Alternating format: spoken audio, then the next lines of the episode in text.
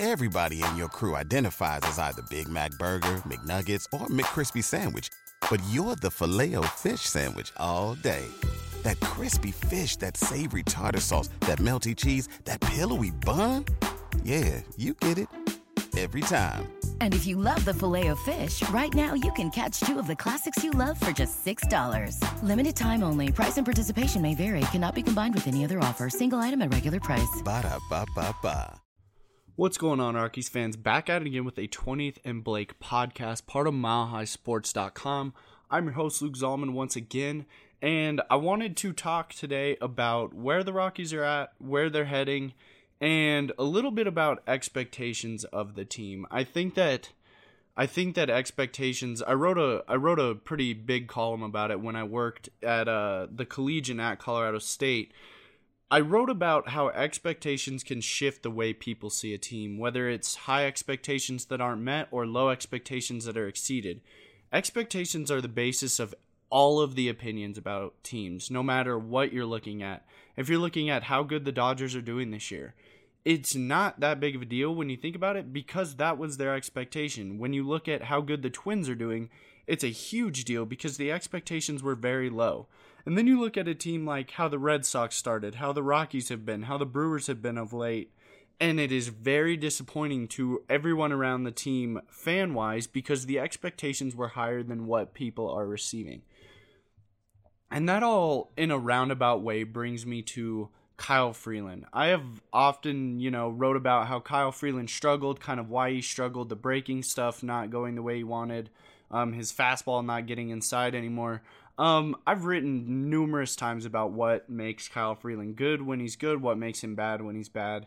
And after his latest start, I thought it was only appropriate to kind of talk about expectations. So his latest start, he allows five runs, nine hits, strikes out three, four innings. Um, had to deal with a delay. Also had to deal with a ton of dinked. Dinked being a weird word. I just it's a word that I would use to describe a hit that wasn't truly a barreled ball um, just either got under the glove of someone, got over the head of someone else, you know, something little like that. He had a lot of those. He only had three hits that he allowed of those nine hits that were over 95 miles per hour. Obviously, 95 miles per hour um, is the StatCast definition. If it's 95 or higher, it is a hard hit ball in quotes.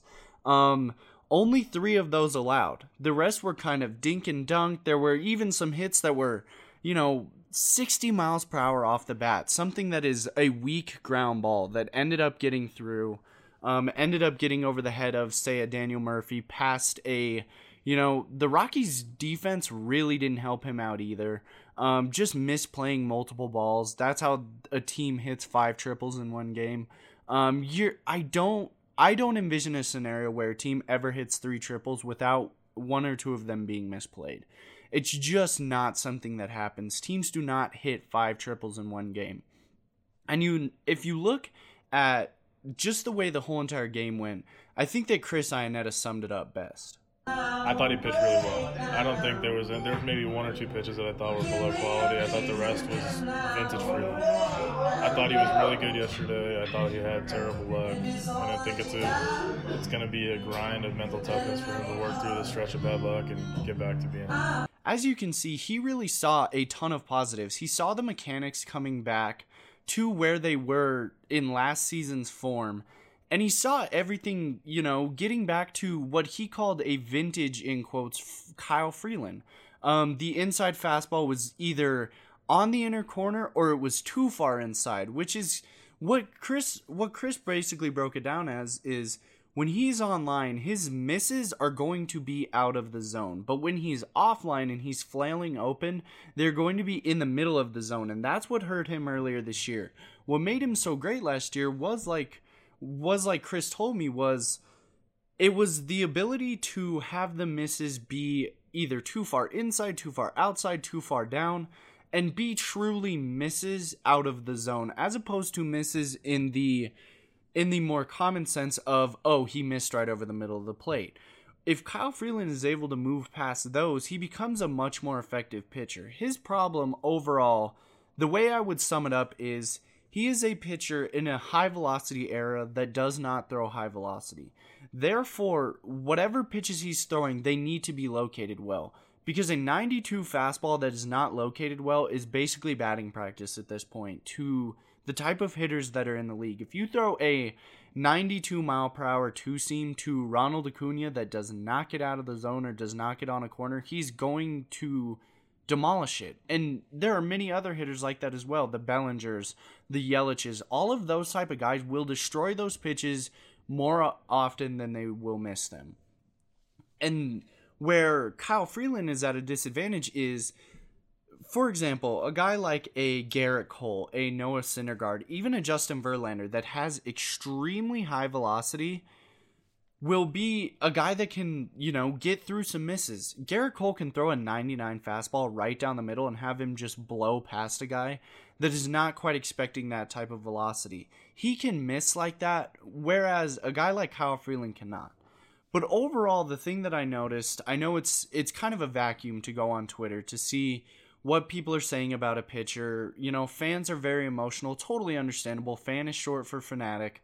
Um, so I totally understand the emotions behind it. But I think the expectations are why people are so irritated at Kyle Freeland. Last year, it's I mean it's common knowledge. He had the second best season in Rockies history per ERA. He had the highest WAR of any season in as a Rocky starting pitcher. Expecting him to replicate that is not—isn't—it's just not doable. Expecting him to replicate that was foolhardy. All of all of the people around the team expected some regression. Obviously, the amount of regression was not quite what was expected, but there was no way that the expectation could have been that he was going to replicate that season. Nor was German Marquez replicating his year that possible. I, I started to think, I, I got a comment that said, any any pitching or any team that hopes to compete for a championship calling a ERA over 4 good is not going to work. So I started to think, okay, the last 4 World, Series champions champions, all of their fourth starters had an ERA o- around or over 4. And that is what Senzatela has as the team's fourth starter. So that made me also think, okay, so overall, ERA wise, where do the Rockies sit? Because Rockies, it is completely common knowledge, are playing in a ballpark with a more expansive outfield. And to add on to that factor, they have a very subpar defensive outfield working right now. Whether it's Tapia Dahl Blackmon, whether it's Dahl Desmond Blackmon, whether it's, I don't know, Tapia Desmond and Dahl, something like that. No matter what combination they are putting out right now, it is a below average defensive outfield. And that's not uncommon. There are not a ton of outfields in the league anymore that are truly elite. There are some. There are some that are truly elite outfields. I would call the Red Sox outfield routinely a pretty elite outfield. They have Jackie Bradley Jr. most times. They have Mookie Betts. And then they have a JD Martinez that is either playing in the corner or is DHing. And when they don't have him, they mix in other guys. Overall, I would say that is a very good defensive outfield. There are more in the league, but that's kind of the one that comes to mind for me um, most obviously. But overall, there are not amazing defensive outfields across the league. So that is something that pitchers are going to have to deal with, but having to deal with it in a ballpark like Coors Field just adds on to the difficulty. So I thought, okay, some of the best pitchers in Rockies history. What was their ERA? Where what what could be a baseline? And I found out that the 20th best ERA season, 20th in over 20 seasons for the Rockies, the 20th best season.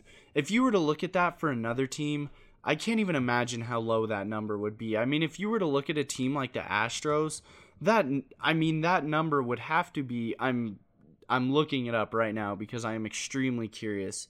The 20th best pitcher in ERA for the for the Astros all time had a 2.45 ERA. If you go all the way down to the 40th best ERA, it is 2.75. If you were to go even farther, for you to be able to reach 4.0 ERAs in the best seasons in Astros history, I would assume you'd have to go probably into the over 100s If you go to the Rockies, their 20th best season is a 4.00 ERA by Armando Reynoso in 1993. He had a 4.00. Denny Stark also did it in 2002. Other than that, every single person 20th and above in Rockies history has a 4 or higher ERA. The Jorge De La Rosa 2015 year, most of the Aaron Cook years, um, Ubaldo Jimenez is the only pitcher that they've really had outside of, you know, Jhoulys Chacin. Those are the two guys really that have ever put together consistent, great under four ERA seasons. Other than that, it just ceases to exist.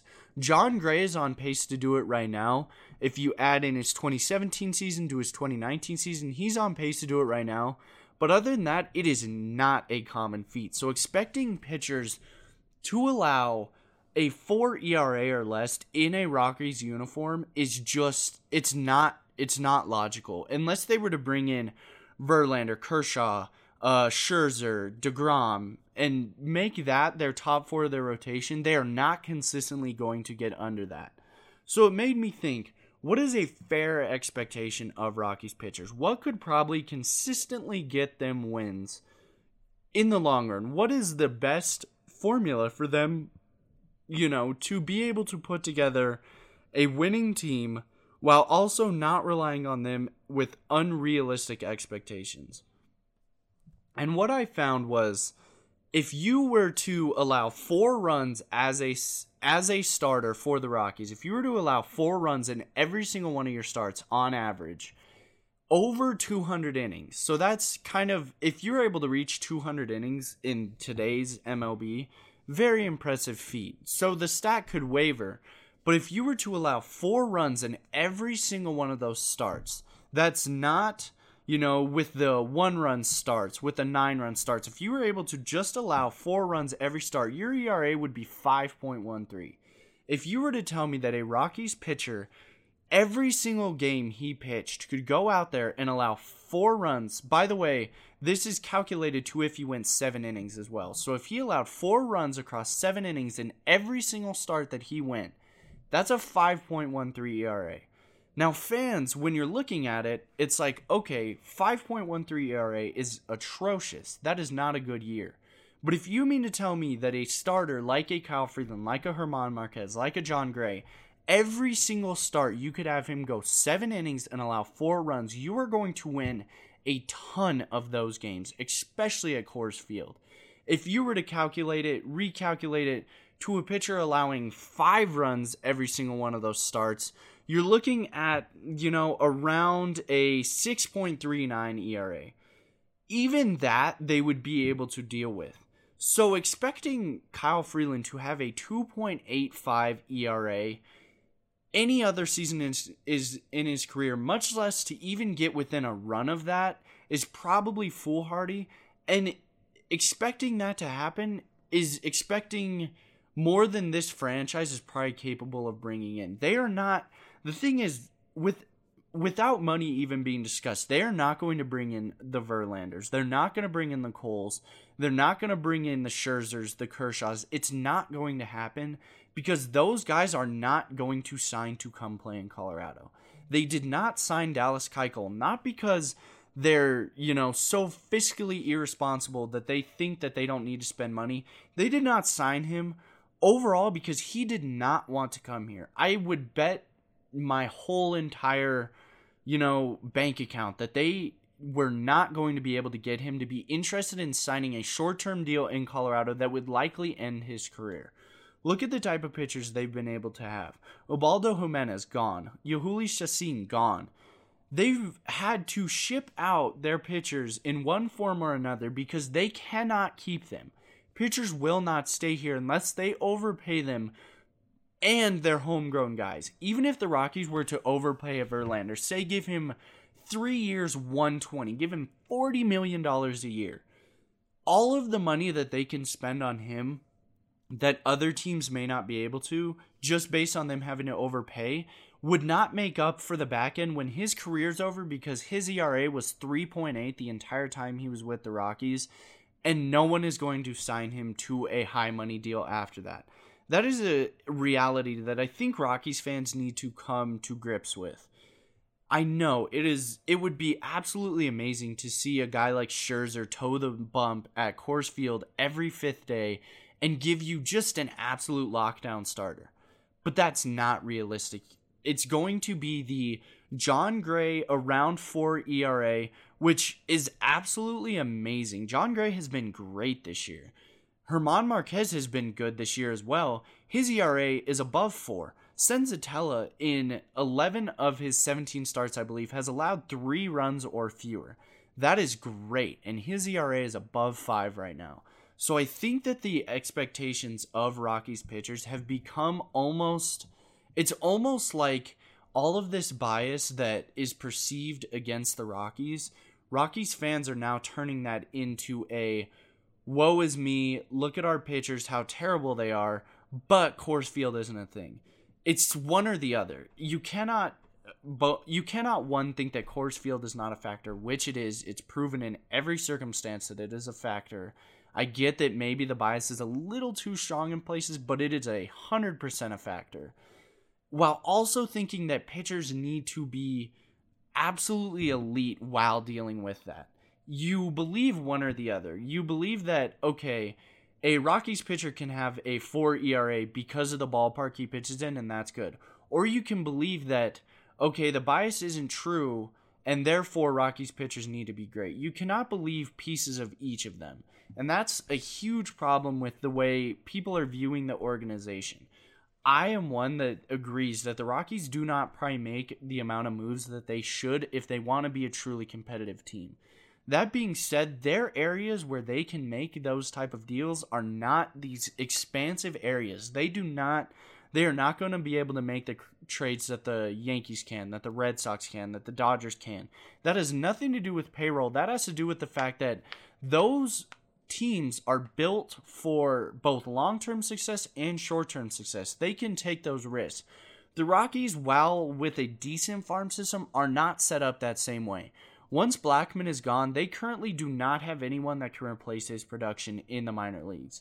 If Arenado opts out after three years, they can shift to McMahon over, but there's not a huge, broad range of things that they can do once he leaves expecting the Rockies to be this perennial World Series contender is probably just not realistic. And if that is if that is all that fans are looking for, I personally would recommend finding a different team. It's not being too harsh, it's just being realistic with where they're at. I like to keep everything in perspective. I like to keep it objective.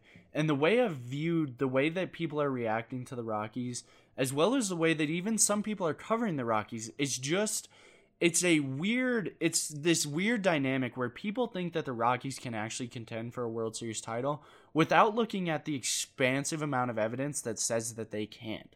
The league is different than it was in 2007 when they went to the World Series. Not to mention the odds of that exact run ever happening again are so small that they're almost unquantifiable the odds that the Rockies go on a huge October run like they did that year, go through the wild card game or the wild card round, make it all the way to the World Series, it's just not probable. And the team that they had that year, for them to have done that, it's it's almost I mean, like I said, it's almost unquantifiable how they were able to do that. So expecting them to do that again is is going to set people up to constantly be angry about the team, the way the team is going, to constantly be maybe misjudging the way that things are the, the way that things are operating. Um just in a nutshell, the things that I've seen this year, Bud Black is a bad manager. Bud Black's a a good manager. I wouldn't call him great. He's good. He's completely changed the complexion of the way that they pitch. Whether that is good or bad, he has changed them into a recipe that worked last year. It may not have worked this year, but I think over the long run, it will give them success that they really haven't found from a pitching staff anytime in recent years. Overall, Jeff Bridich hasn't been the best GM. That is the one I will agree with. I think that many of his moves or lack thereof are have been a net negative for the team. And the guys that are giving him consistent net positives, Charlie Blackmon, Nolan Arenado, David Dahl, uh, Trevor Story, um, you know, Kyle Freeland, those guys that have given them good results are all Dan O'Dowd's guys. They are not Jeff Bridich's guys. And the extension, I've heard, okay, Jeff Bridich's best move was signing that extension. I will go, I will die on the hill that that extension for Nolan Arenado, he is an absolutely amazing player, but the deal that he signed, there's a reason he signed it, even if they weren't going to compete, is because it is the most player friendly deal that has been given out in the MLB, I would say, in its history. I get that there's the, oh, well, Bonilla's contract with the Mets pays him for the next 50 years. Cool. Okay. That's a loophole that they found in a contract. Good for his agent. But actual raw contracts, it is better than Bryce Harper's. It is better than Manny Machado's. I would argue it's better than Mike Trout's. Mike Trout's deal gives him an enormous amount of money every single year. It also does not allow him to opt out, so he will spend the rest of his career in a mediocre franchise that is the Angels. Nolan Arenado has an opt out after his third year, after his fourth year, after his fifth year, after his sixth year, after his seventh year, and then after his eighth year, he's obviously a free agent. Tell me one guy in the MLB that would not sign a contract that tells him, okay, you are locked in to the second highest average in the league for the first three years of your contract. If you do super well, you can opt out and get a brand new contract. If you don't do well, you can ride this all the way through the rest of your career, getting paid for production you're not giving. I don't see a single misnomer in that contract that makes that not the most attractive contract ever. Overall, I don't think Black is a bad manager. I don't think Bridich Bridich is a great GM. He's not a terrible GM. He's right in the middle. He's very middle of the road mediocre. I know it sounds like a mean word, but he's just he's middle of the road. The pitching staff, hitting staff, all of those guys have done a pretty good job. Expecting them to fire their entire coaching staff right after they hired them is just ridiculous. So I think that this may have been a rant type podcast, but I've just seen so much, and it's like people need to be more realistic with their expectations. And I totally get it. Like I said, fan is short for fanatic. I understand why people are not realistic. But being realistic allows fans to not only be smarter about the way they're watching the game, but also enjoy the game, I think, to a different degree. Realizing that these guys are all humans and they all try harder at their job than most people try at their job at their respective outside jobs outside of baseball um helps you put it into perspective and also looking at the fact that teams if you say okay a team will win 90 games and go to the playoffs they are still losing 72 games in a year that is a ton of losses. Every loss is not a backbreaker, and every win is not the key to a World Series title. Putting it all in perspective is the best way to watch the Rockies, and I think in the long run, it will make it a more enjoyable product. But overall, go check milehighsports.com. Have a feature up about the All Star game and kind of the brotherhood that went into that. I obviously went to Cleveland a great experience, great home run derby, great talking to different guys that you don't get to talk to too much. Talk to Gerrit Cole, Matt Chapman, Josh Bell. You know, talk to different guys about the relationships they've formed. Also, a feature that digs into the numbers and the comments about Freeland's start. I am on the I am on the fence about him. I think that his first start does is not indicative of the way he is right now. The delay, the fatigue that comes with that delay, and then the lucky hits. I think all of it formulated to make his start look a lot worse than it is. The Yankee start is going to tell a lot more about what he has be what ha- he has become after that demotion. And then we also have a piece up about Ryan McMahon's pregame ritual, that kind of stuff. So be sure to keep checking on milehighsports.com. Always have pieces going up. Be sure to keep listening into the 20th and Blake podcast um, rate, subscribe, you know, do whatever you need to do to give us some feedback so we can better cater it to maybe what fans want to see. Um, if maybe these rant type podcasts where I maybe dispel some, you know, things I have often seen from fans is not quite your cup of tea, put it in the comments and maybe we can shift it around. Be sure to drop me questions at Luke Zahlmann on Twitter as well. Um, I will answer those on the podcast and have a great doubleheader. Um, just about to get started. By the time I post this, it'll probably be about first pitch of the first game. Big series for the Rockies. They need to start winning these home series, um, and then splitting at least on the road um, if they have a chance to make the postseason. Um, so hu- huge series coming up. Then they will head to New York. I will have another podcast up at the end of this Giants series, so stay tuned for that one. And I will talk to you next time, baseball fans.